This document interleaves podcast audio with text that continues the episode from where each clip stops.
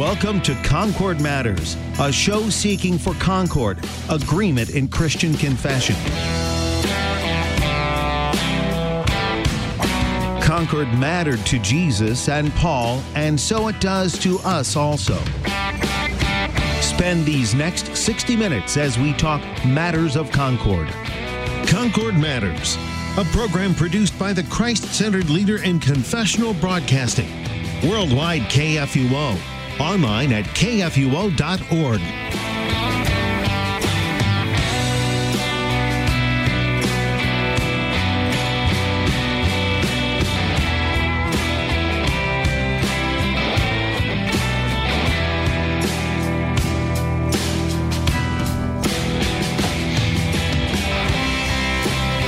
Welcome back to Concord Matters, where we seek to be of one mind in Christ according to the Word of God that we know can be spoken again and again and again and never change.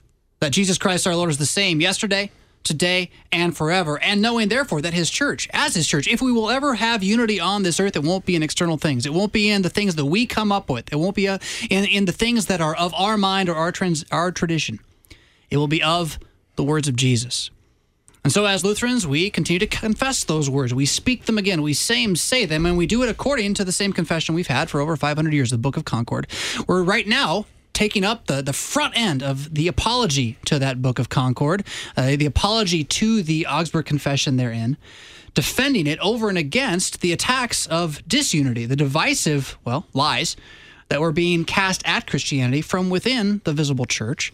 And finishing up on original sin, Article 2, which is really kind of the linchpin point for where Lutheran churches and the Roman Catholic Church disagree.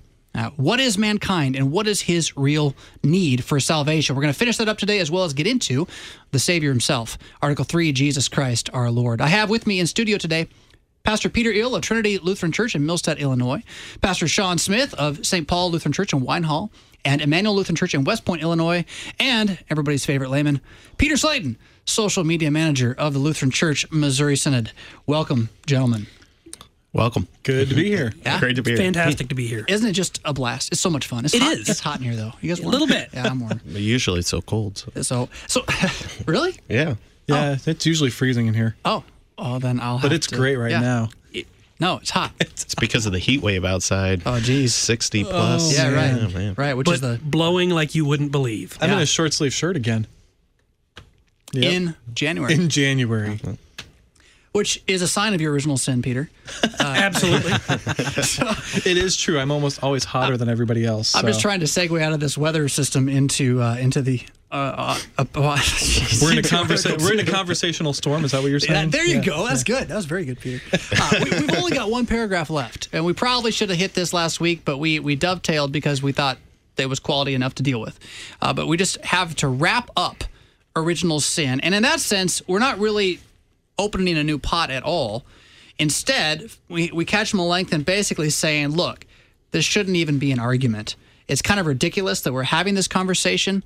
We can't answer every false attack that's thrown at us particularly if you think about uh, false attack i mean someone who wants to argue with you you've been in a situation like that where they just they don't want to agree so they're just going to find an argument well, we can't answer every comment on facebook right uh, is what he's saying um, so we're going to leave it with this right where it is but we're picking up again paragraph 51 of article 2 of the apology to the augsburg confession you can call us live we'll take your questions on air 1-800-730 2727 say it again 1-800-730-2727 and if I'm not mistaken, there is a photo that's just been posted to facebook.com slash KFUO radio with uh, Sean Smith, Peter Ill, and Peter Slayton. And you can comment there and we'll read your question online. Online, geez, of course we'll read it online. We'll read it on the air, try to deal with it as well. So if you want to make fun of Peter's shirt, his original sin, I'm talking Slayton, Slayton not not uh, Ill, uh, do that there and we'll, we'll definitely enjoy some brevity. Yeah, Pastor Ill's got a nice collar. You can't make fun of that. yes, you can. All three pastors are like, uh, Wait a minute. All right, so let's dig in here. Paragraph 51 starts off like this. It says, "We think that uh, we think this, meaning everything that came before, will satisfy his imperial majesty about the childish and trivial sophistry the adversaries used to pervert our article on original sin." We know that we believe correctly in harmony with the Church Catholic of Christ. If the adversaries renew this controversy, there will be more than enough of us to reply and to defend the truth. In this case, our adversaries, to a great extent, do not understand what they are saying. They often speak in a contradictory way and do not explain either correctly or logically what is the essence of the original sin and what they call a defect. We are unwilling here to examine their arguments in any further subtle detail. We think it is worthwhile just to recite in customary and well known words the belief of the Holy Fathers, which we also follow. You really get uh, a bit of Melanchthon snark. in Yeah, we're one. back into snark territory. Oh, man. oh yeah. It's kind of fun. I know. at, at the risk of being a little too geeky here, as I read this paragraph, it reminds me if any of it, anybody plays Magic the Gathering, I know some people here enjoy that, the trample card. Sure. It's like he's Melanchthon's just laid down the trample card, so he's hit you, and then he's just going to overwhelm you with whatever's left. And It's go right over the top. Yeah, we're just going to right over the top, and just boom, you're done. You're trampled.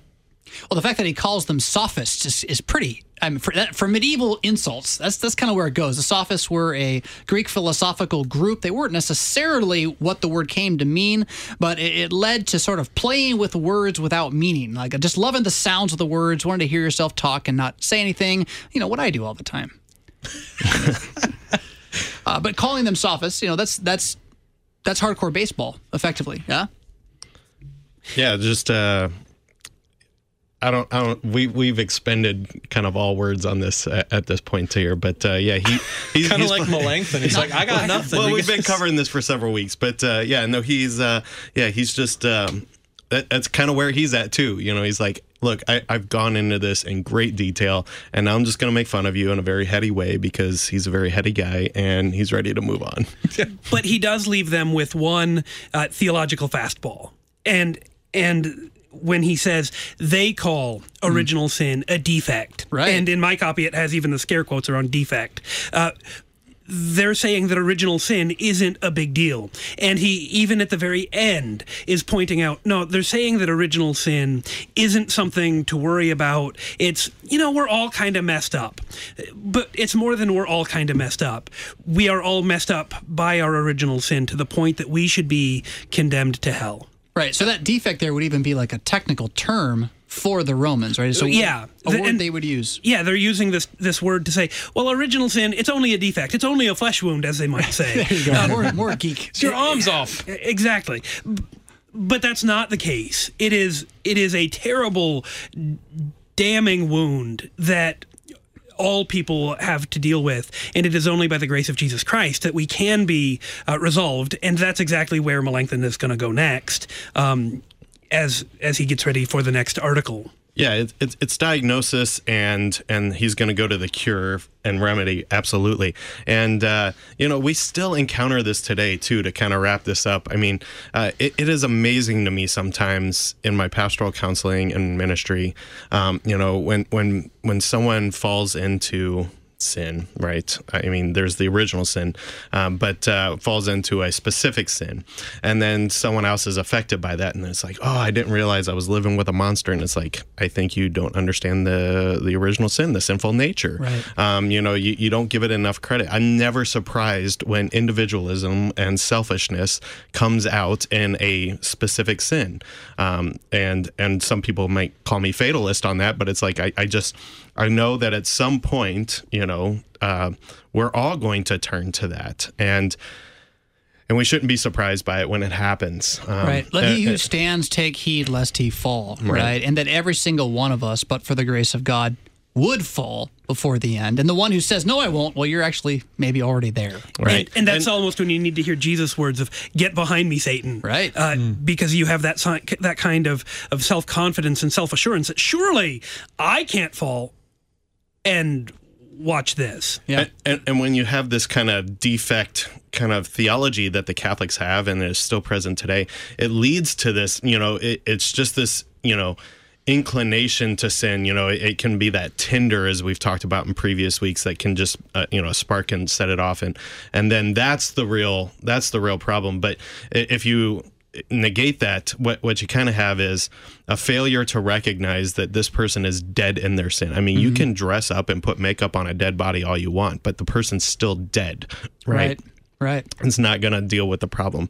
Um, and so you are going to be surprised by specific sin when it comes out. If this is your approach, if, if you just merely have this defect, oh, you know, Peter, uh, whichever one is next to me here, uh, you know, Pe- We Peter's- both have defects, Yeah, so, Peter's yeah. a pretty Lots good of them. guy, you know, uh, but but Peter sins against me. Oh my gosh, he's a monster. You know, I can't I can't believe that that's the Peter. No, I mean, we can't be surprised by it. Right. Well, and it's always the other person who's the monster. It's Right. never yourself. Oh, and yeah. when you get down to original sin, that's that's what we really need to grapple with. No, this is within me. I can't just look at other people and say, "Look at how bad they are. This person's a monster. I can't believe they did that to me." What we need to be doing, and this is where we eventually get to Christ, of course, is looking at ourselves and saying, "No, I'm I'm actually capable of that too. That could have been me, and it may be me next. I need Christ." Well, That- and that's it- where we got to go with that. And if we actually confess with St. Paul, right, that Yeah. Christ came into the world to save sinners, of whom I am the foremost. Yeah. I mean, we should all be saying that with St. Paul. yeah. And it made me think of Romans chapter 2 as well. So the, the thing that I get most upset about other people doing to me is probably the thing I'm often doing. You know, you who, who say, uh, preach against stealing, do you not steal? And uh, you who uh, uh, uh, fight against idols, do you not rob temples? Uh, the point there, ultimately, is that uh, your sin is going to be most annoyed by the other sin that's just like it, that's around you. And you're going to want it to stop, and it's just flaring out in every direction when all the while you're, it, well, it takes two to tango, I guess, is the, is the old proverb goes. We we notice the sins that we're the most familiar with Yeah. because they're our own sins. Yeah. And we see them in other people. I've noticed this about myself when I find personality traits in other individuals or things that they do that really, really bug me. I've I've learned to look and say, I I think that bugs me because I actually do it. I've learned that And about you too, that's- Peter. Oh well, that's nice. You've learned something. yes, excellent. But this is why in our confession in the divine service we say, "I, a poor miserable sinner," hmm.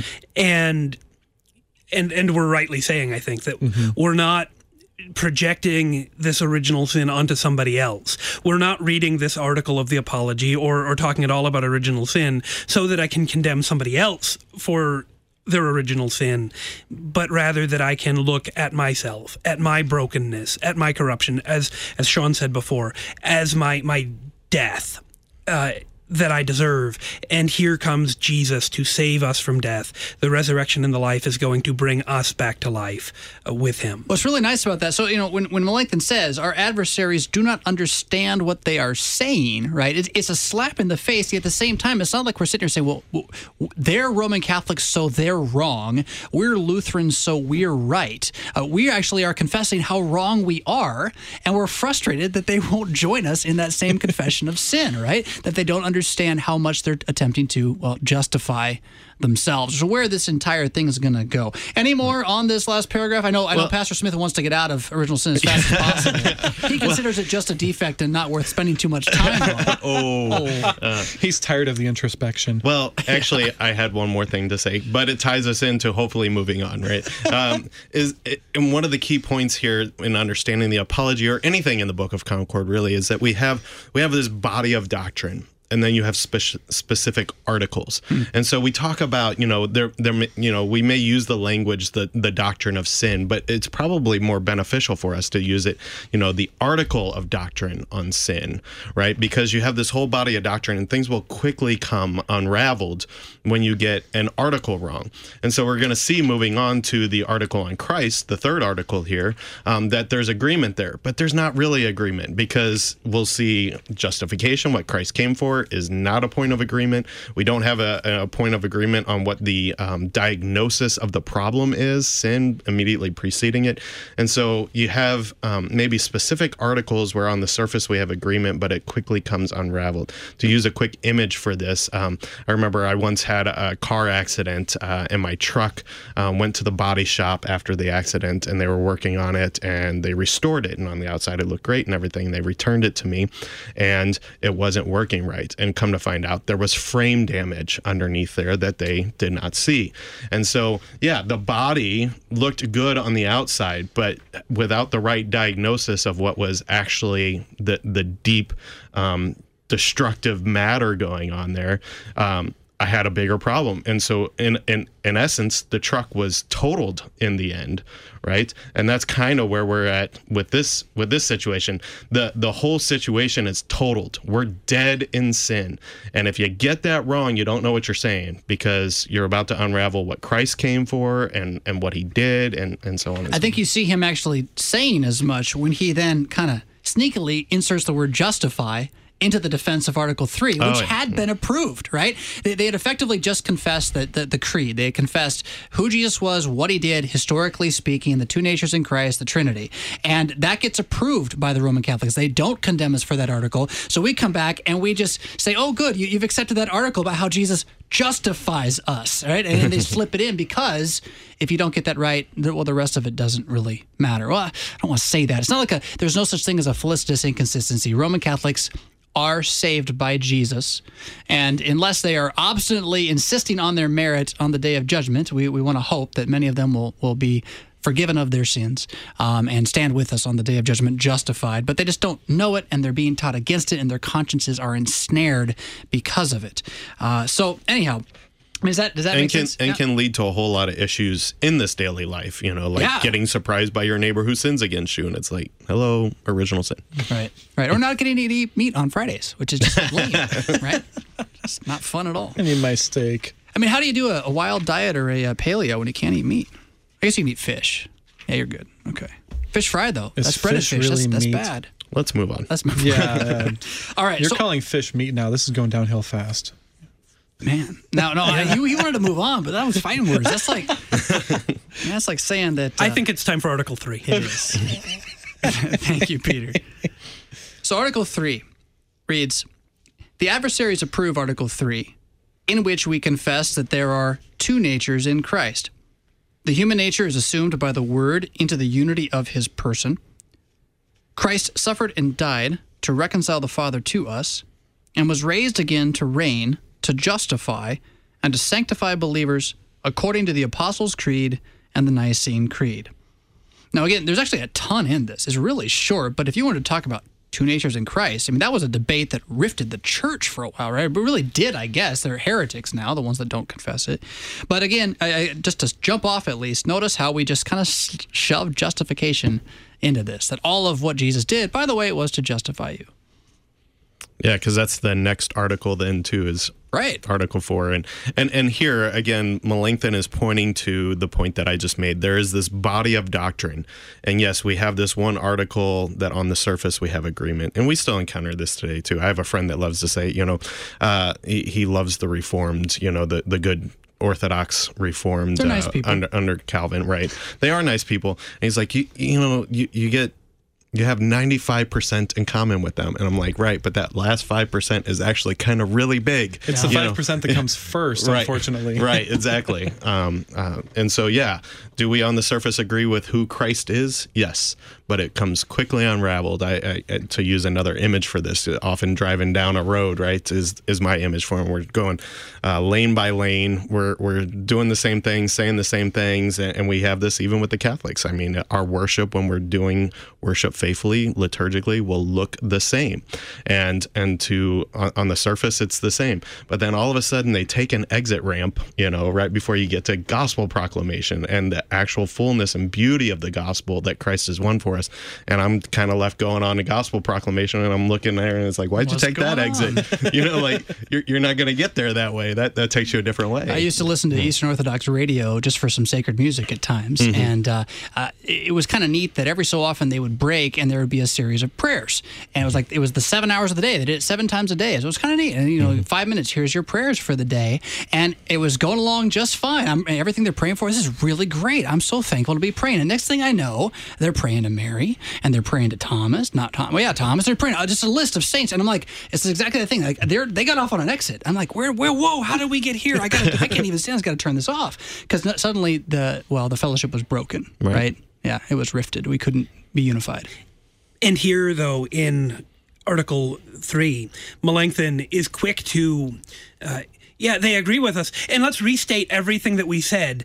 And he takes wonderful Christology and just starts to repeat it in this wonderfully short and brief and succinct way with every word packed with meaning. Um, and so he starts out, uh, you know, there are two natures in Christ. And he goes on, and as he gets into this, uh, the human nature was assumed by the word into the unity of his person. Which is loaded. It, it a loaded I, statement. I, I- I've got a, a 600 page Chemnitz book on my shelf about that sentence. Yeah. Um, and this is also good Athanasian Creed stuff. Uh, that's that creed that you know we confess in church about once a year, and it seems to take a really long time.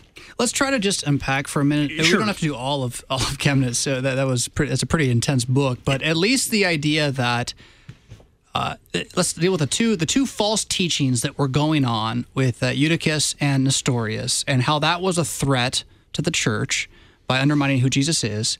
And let's see if we can tie that also to how this sentence answers the the mystery or the problem of you know did God change, which is effectively what the heresies are trying to avoid saying. Uh, so there's a guy named, well, there's two guys. One's named Eutychus, one named, named Nestorius. They start preaching against each other, and they end up on two sides of a debate, in which they're they're they're both claiming the other guy is completely outside of Christianity. You guys want one? You want to take it from here, or do you want me to keep going? Uh, I can talk about Nestorius. Go for it. Uh, Nestorius was teaching that uh, the two natures in Christ were unified, and the common comparison is like two boards glued together. So you have the divine part of Jesus, and you have the human part of Jesus. And if you get out your pry bar, you can pop them apart.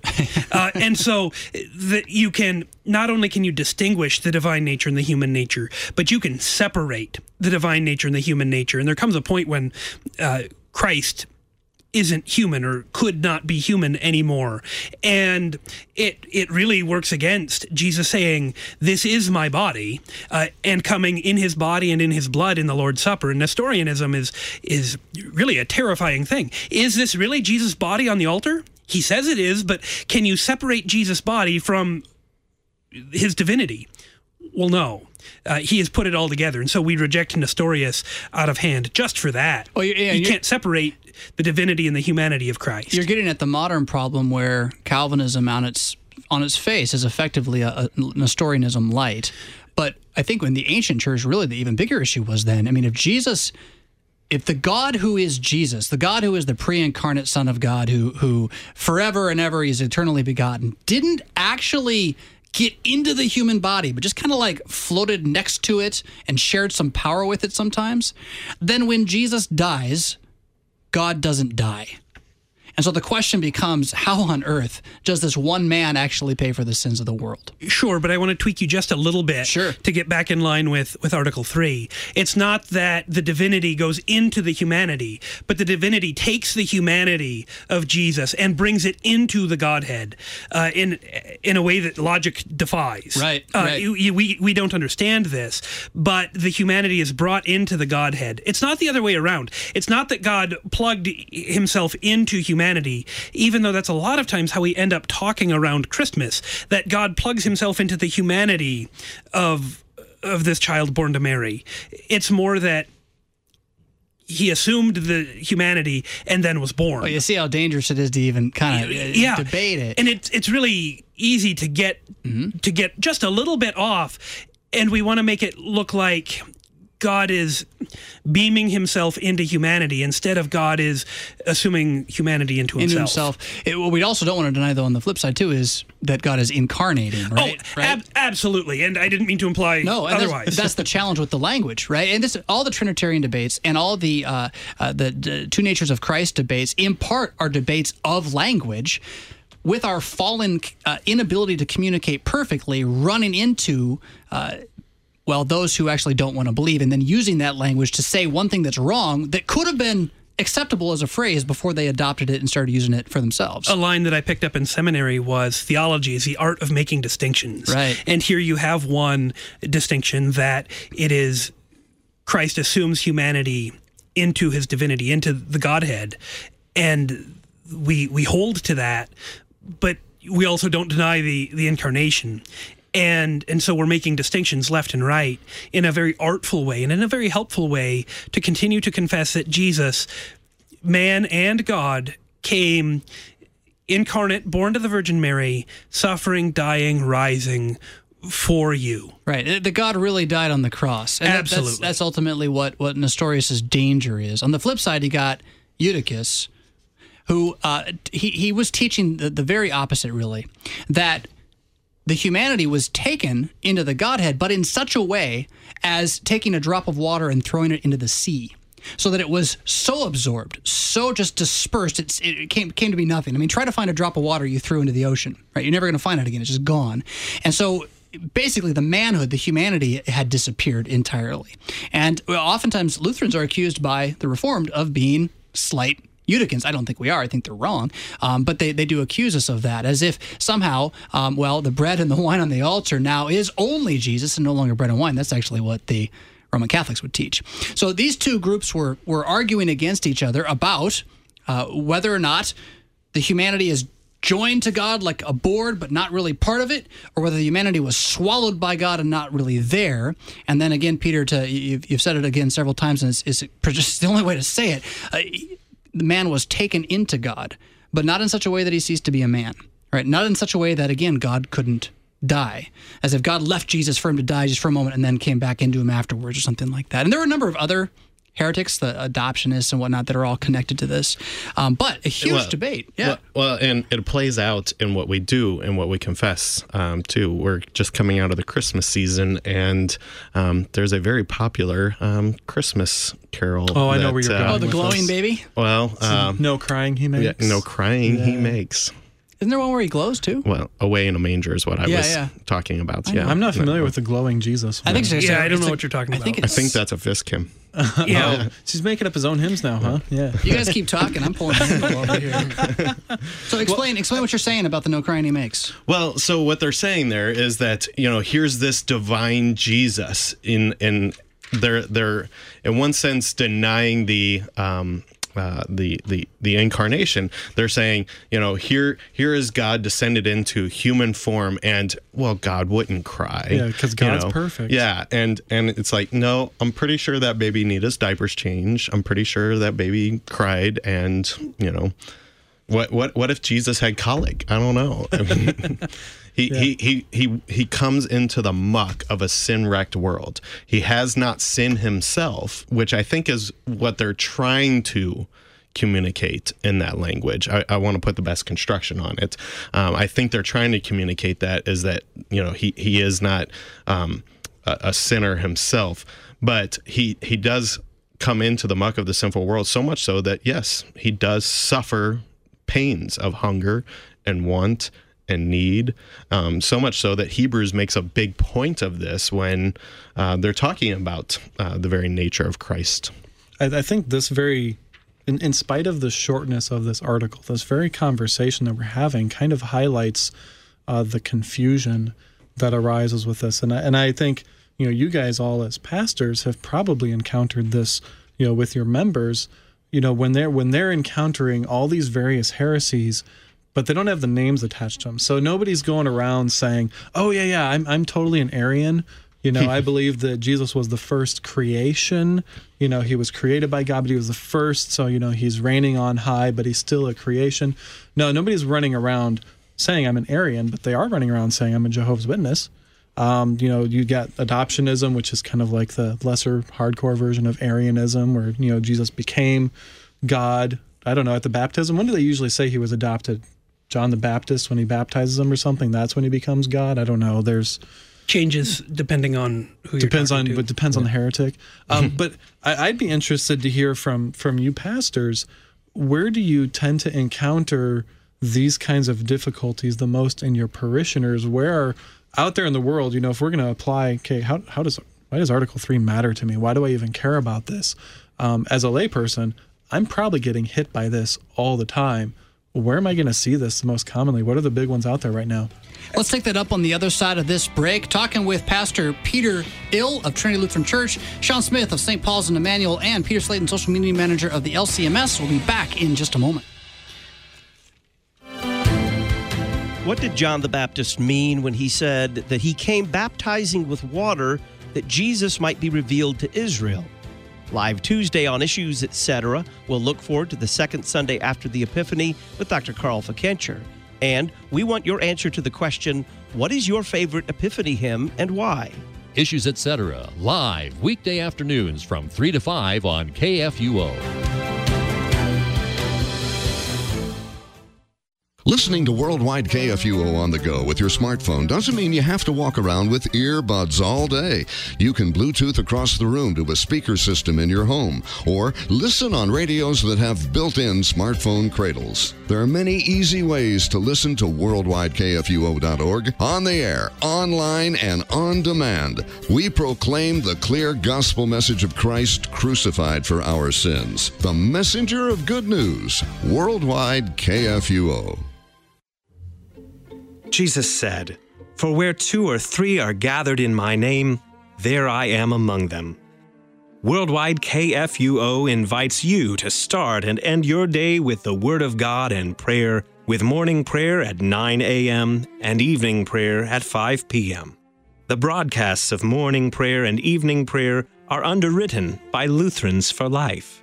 Weekdays on the Messenger of Good News, Worldwide KFUO. Hi, this is Pastor Harrison.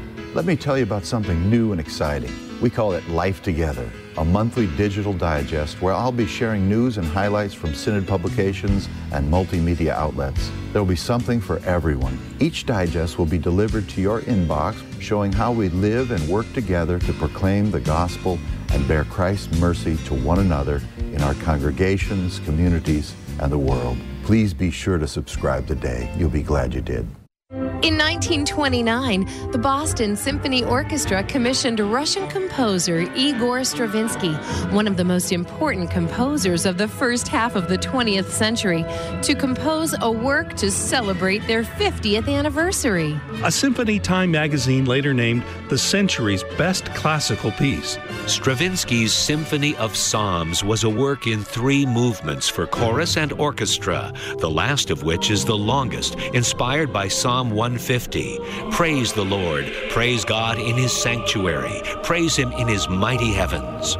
In an interview, Stravinsky said that the Psalms are poems of exaltation, but also of anger and judgment, and even of curses. He even included a section of music in the symphony inspired by 2 Kings, when Elijah's chariot climbs into the heaven. Engage with the Bible in its impact and influence in every sphere. Brought to you by Museum of the Bible.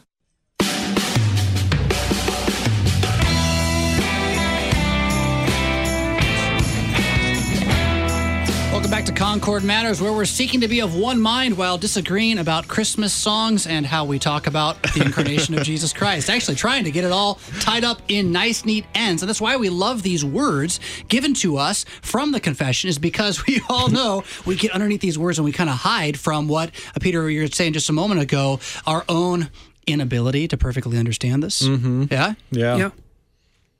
So I had my question. Yeah, that's what I'm where do you trying to guys, get where, at. yeah, where do you guys encounter this as pastors? I encounter it uh, even before the break. We uh, Pastor Fisk said a couple of times that God died, and this is a question that I get from the folks at my congregation. Um, couple of times a year. Wait, what do you mean God died? The Father didn't die, and we bump right into that.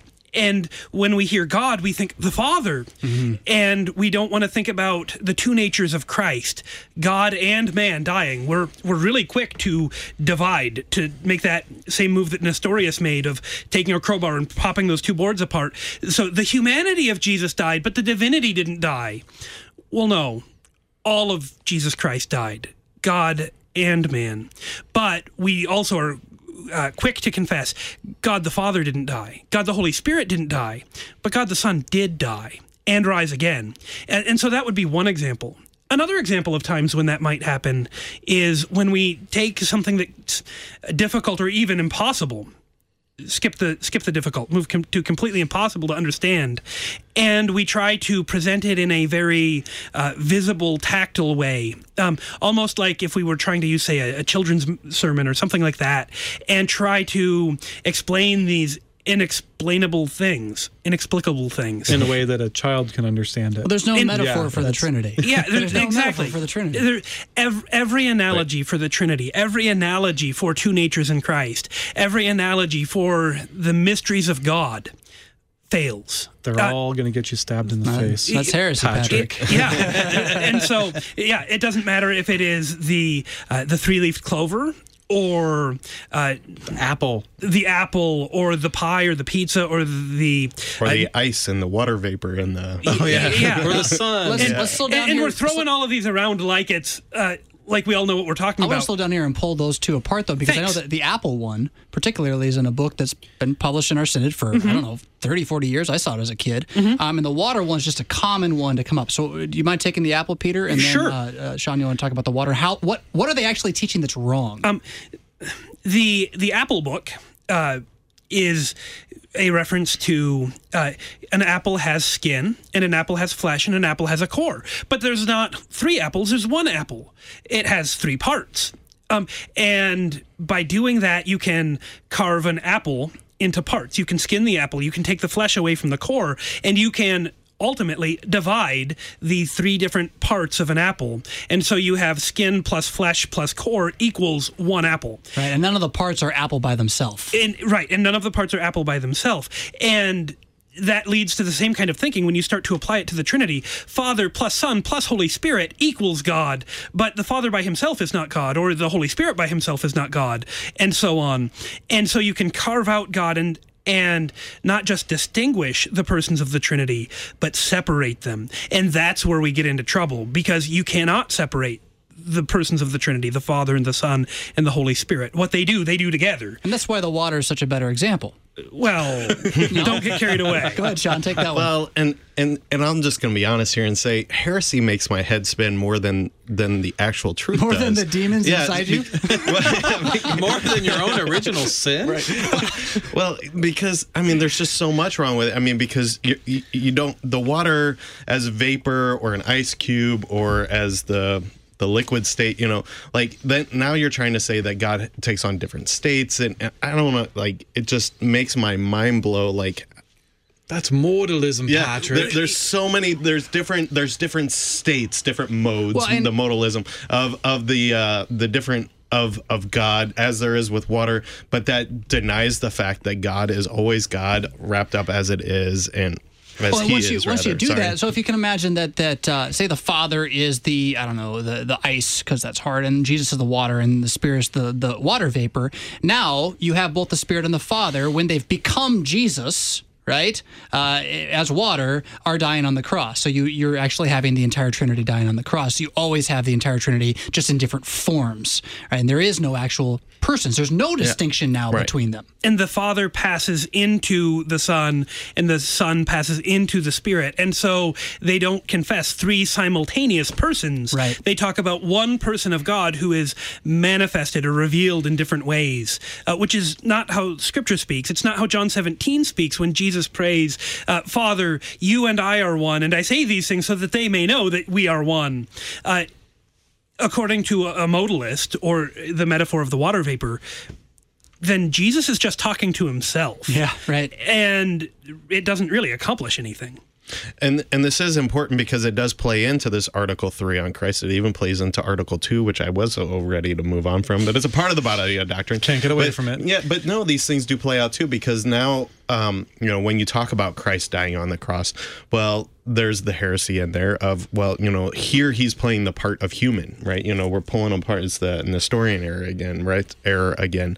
Um, uh, so also uh, it comes in with that sin issue again of you know, oh, now I'm living as a sinner because I fell into this specific sin, as opposed to negating the fact that you are always a sinner, right? And that is that is your nature and. Um, so yeah, it does play into those things. I often like to to say the the Lutheran life, that is the faithful Orthodox Christian life, is is one of holding things in tension, and that is difficult by its very nature. It, it, it is a life wrapped up in paradox, seeming contradiction, and these things are difficult to wrestle with. And I think it's with the best of intentions that we see pastors um, and and lay people and just Christians fall into the traps of these heretical um, uh, images and so forth because we're trying to wrestle with difficult things.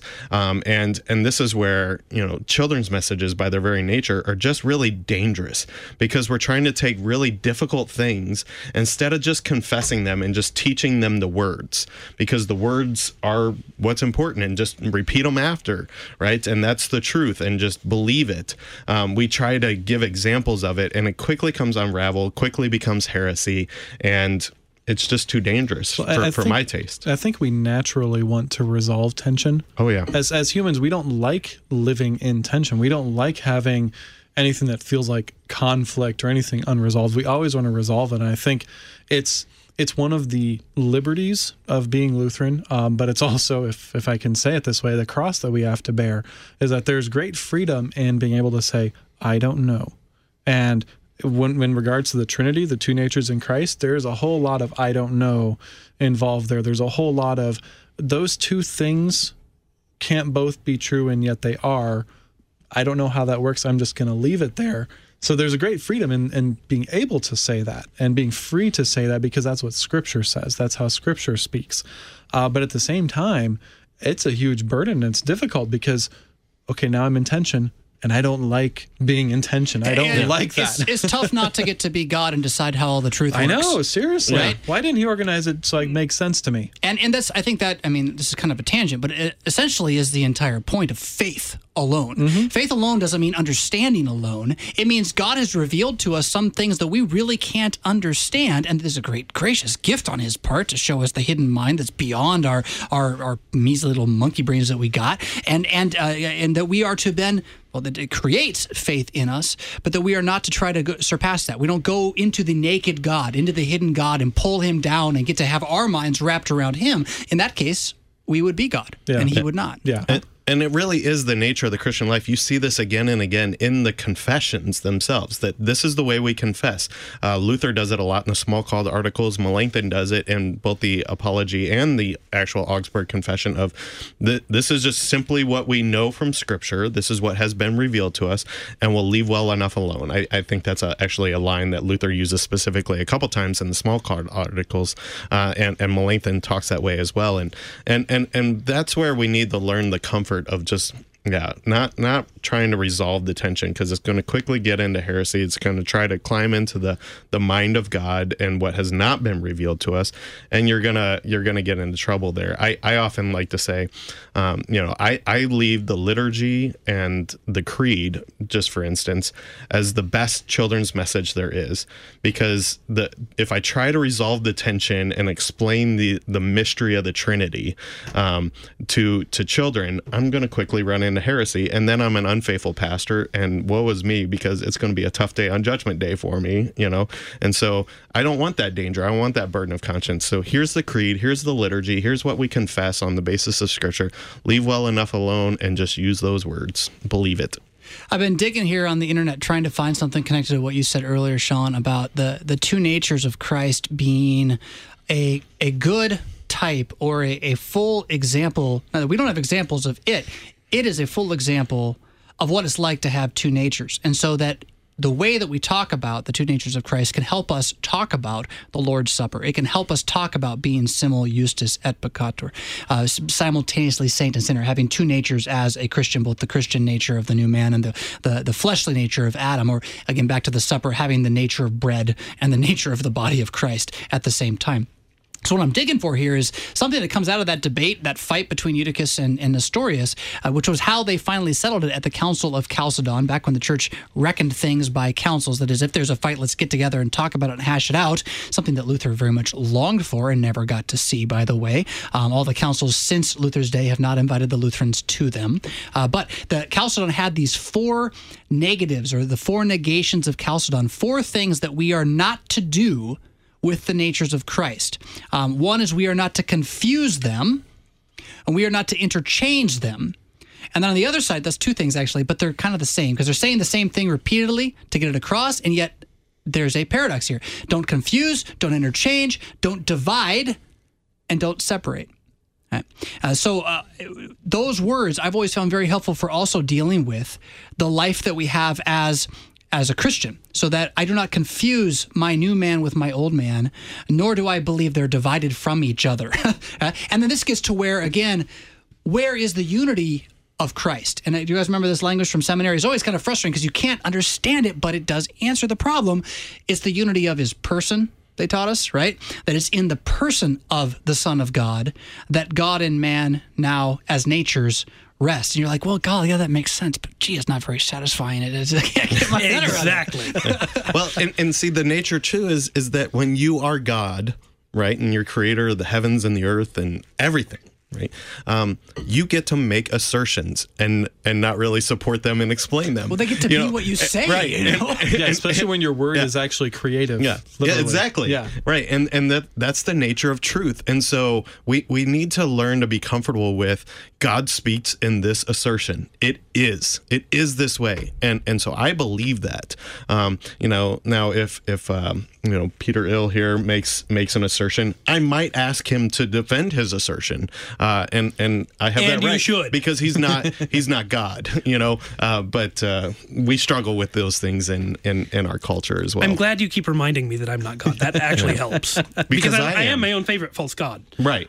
But I'm I'm God. I thought I was. You're all wrong. Yeah.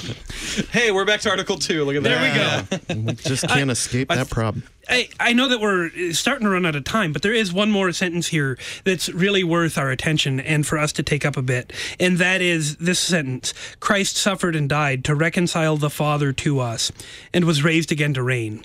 Um, and so often when we talk about Jesus' work of justification for us, we like to talk about it in terms of, of He is our Savior. He came to. Uh, to forgive us, to make us holy. And we like to talk about Jesus did this for us. We don't talk uh, very often. Or, or often enough about Jesus coming to reconcile us to the Father. But that is exactly how Romans 5 talks, and how many of the other Pauline epistles talk about Jesus' work for us. That there's a debt to be paid because of our sin, and there is enmity between God and us Right. because of our sinfulness. Uh, and now we're back to Article 2 again. Um, but there's there's this division between us and God that has to be breached and has to be reconciled. And And, it is- Jesus does that literally in his person. and he, he does it literally in his person and on the cross jesus the god man suffers and dies for us reconciling us to the father uh, as romans 5 says and and here i get to say I, it doesn't make sense to me how how that all works but that's okay. God has decreed it, and because God has decreed it in Scripture, I don't need God to uh, insert His footnotes and so that I can check His His references. He's God.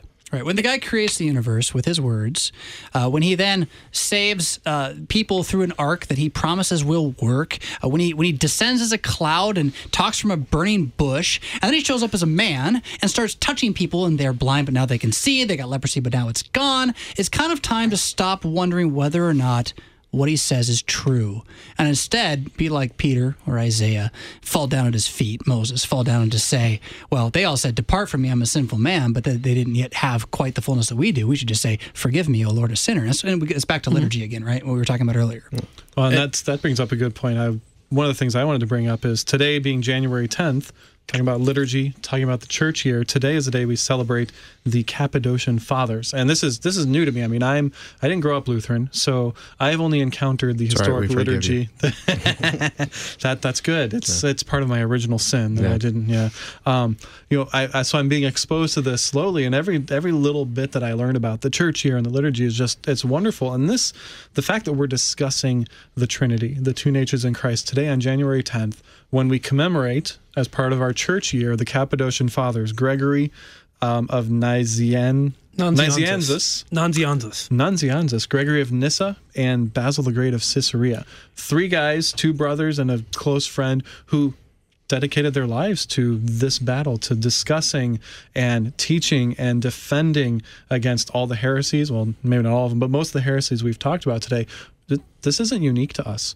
The church has always struggled against this. There are many that we can rely on, that we can go back to. And the, the church year is, if you follow it in the, the celebrations. I've got uh, in front of me Celebrating the Saints by Pastor Weedon. It's a great little supplement if you use the Treasury of Daily Prayer. This kind of goes a little bit further into those, but um, uh, he'll pay me for that plug a little bit later. If yeah, um, no, it's, it's good stuff though, and and one of the strengths of being if we're going to talk about being Lutheran again, it's really not about that. One of the strengths of being a Christian who cares about the past Hmm. is that you have other Christians in the past who were faithful. We are not the only generation. And we will not be. smarter. The, yeah, well, yeah, and they were smarter than us. Well, than me, you, you, than you, not me. Yeah, I, I totally messed my own joke up. They were, they were. They were clever, they were committed, they were convicted. They fought battles we can't even imagine. Many of them were willing to die for it when we can barely handle a boring service without giving up on the entire thing Many of them did die for it. did die for it, and their words are still with us. I mean, this is the entire point of Concord Matters: is that the words of the past are still with us. Uh, that uh, we, we don't believe in democracy, but again, Chesterton uh, spoke of uh, tradition is democracy where the dead get a vote too.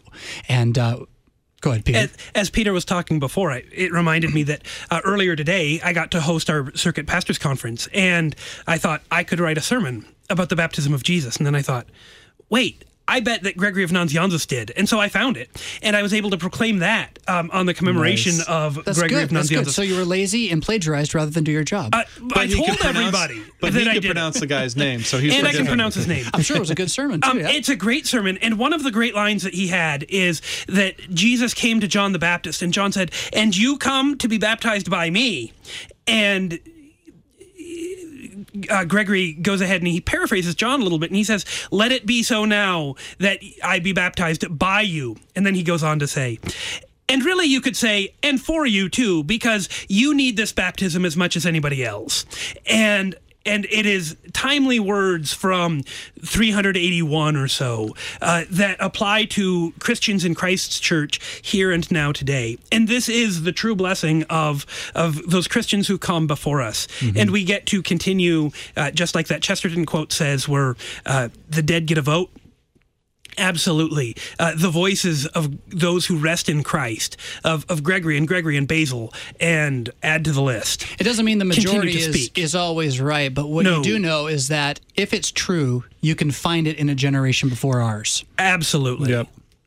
And it's a wonderful treasure that the church has. And if you just came up with it, it's probably heresy. Probably. Uh, good yeah, chance it. probably. Yep. Well, and and yeah, it speaks to the nature of true unity. It, uh, Robert Preus once said, uh, you know, one of our LCMS, um, you know, uh, ancestors here, uh, just generation before or so, and uh, he he said, you know, it's not that the confessions um, could not err; it's that they did not. It stood the test of time, is Yep. what he's saying, and that's what the the fathers of the church have done. That's what our creeds have done. The creeds are not directly from Scripture; th- they are faithful teaching on the truth of Scripture, and they have stood the test of time um, over and over again. And and that's actually pointed to in here at Article Three. And we were talking earlier about you know uh, uh, taking different exits off of different uh, with different uh, denominations and so forth. And, and this is really important. The point that Melanchthon makes here that uh, and to sanctify believers according to the Apostles' Creed and the Nicene Creed. What he's saying is this is true unity. If you confess these creeds you you are speaking truth here um, ab- about this article of faith and the body of doctrine, and that still is an issue for us today because there are church bodies out there that claim to be Christian that do not confess those creeds, And that's where we there- really that's where I say you know we have more in in unity with our our Catholic brothers um, who do confess these creeds than those church bodies that don't. That's where we re- we draw the line between what we normally would call heresy and heterodoxy. It's sort of an arbitrary dis- use of those terms, but once you're outside those two creeds, you're not a Christian. Y- You just aren't. Uh, if you're inside of those creeds, we at least know we have Christianity here, although that heterodoxy can still be dangerous and effectively divide us, right? Because the Romans would hold to those creeds, which is why we call them brothers and sisters in Christ. And yet here we are having to seek one mind by going back to Scripture and trying to find out, you know, which is, which which thing has God really said, and where are we going to finally lay our laurels? Is it going to be at the mercy of Christ alone, or is it going to be at Jesus plus a little bit of Jesus merit plus some of my merit, and maybe a few years burning in purgatory? You're on Concord Matters right now with Peter Ill of Trinity Lutheran Church in Millstadt, Pastor Sean Smith of St. Paul's Lutheran Church in Wine Hill, Illinois, as well as Emmanuel Westpoint uh, please play on this talk there. Uh, John uh, Peter Slayton of social media manager Jeez. For the LCMS. For the LCMS. And I'm your host, Pastor Jonathan Fisk, at the end of a wonderful but very long day. My brain almost dead, but nonetheless reconciled, baptized, regenerated, and alive in Christ. Hoping you are too. You've heard the message of good news here on Worldwide KFUO.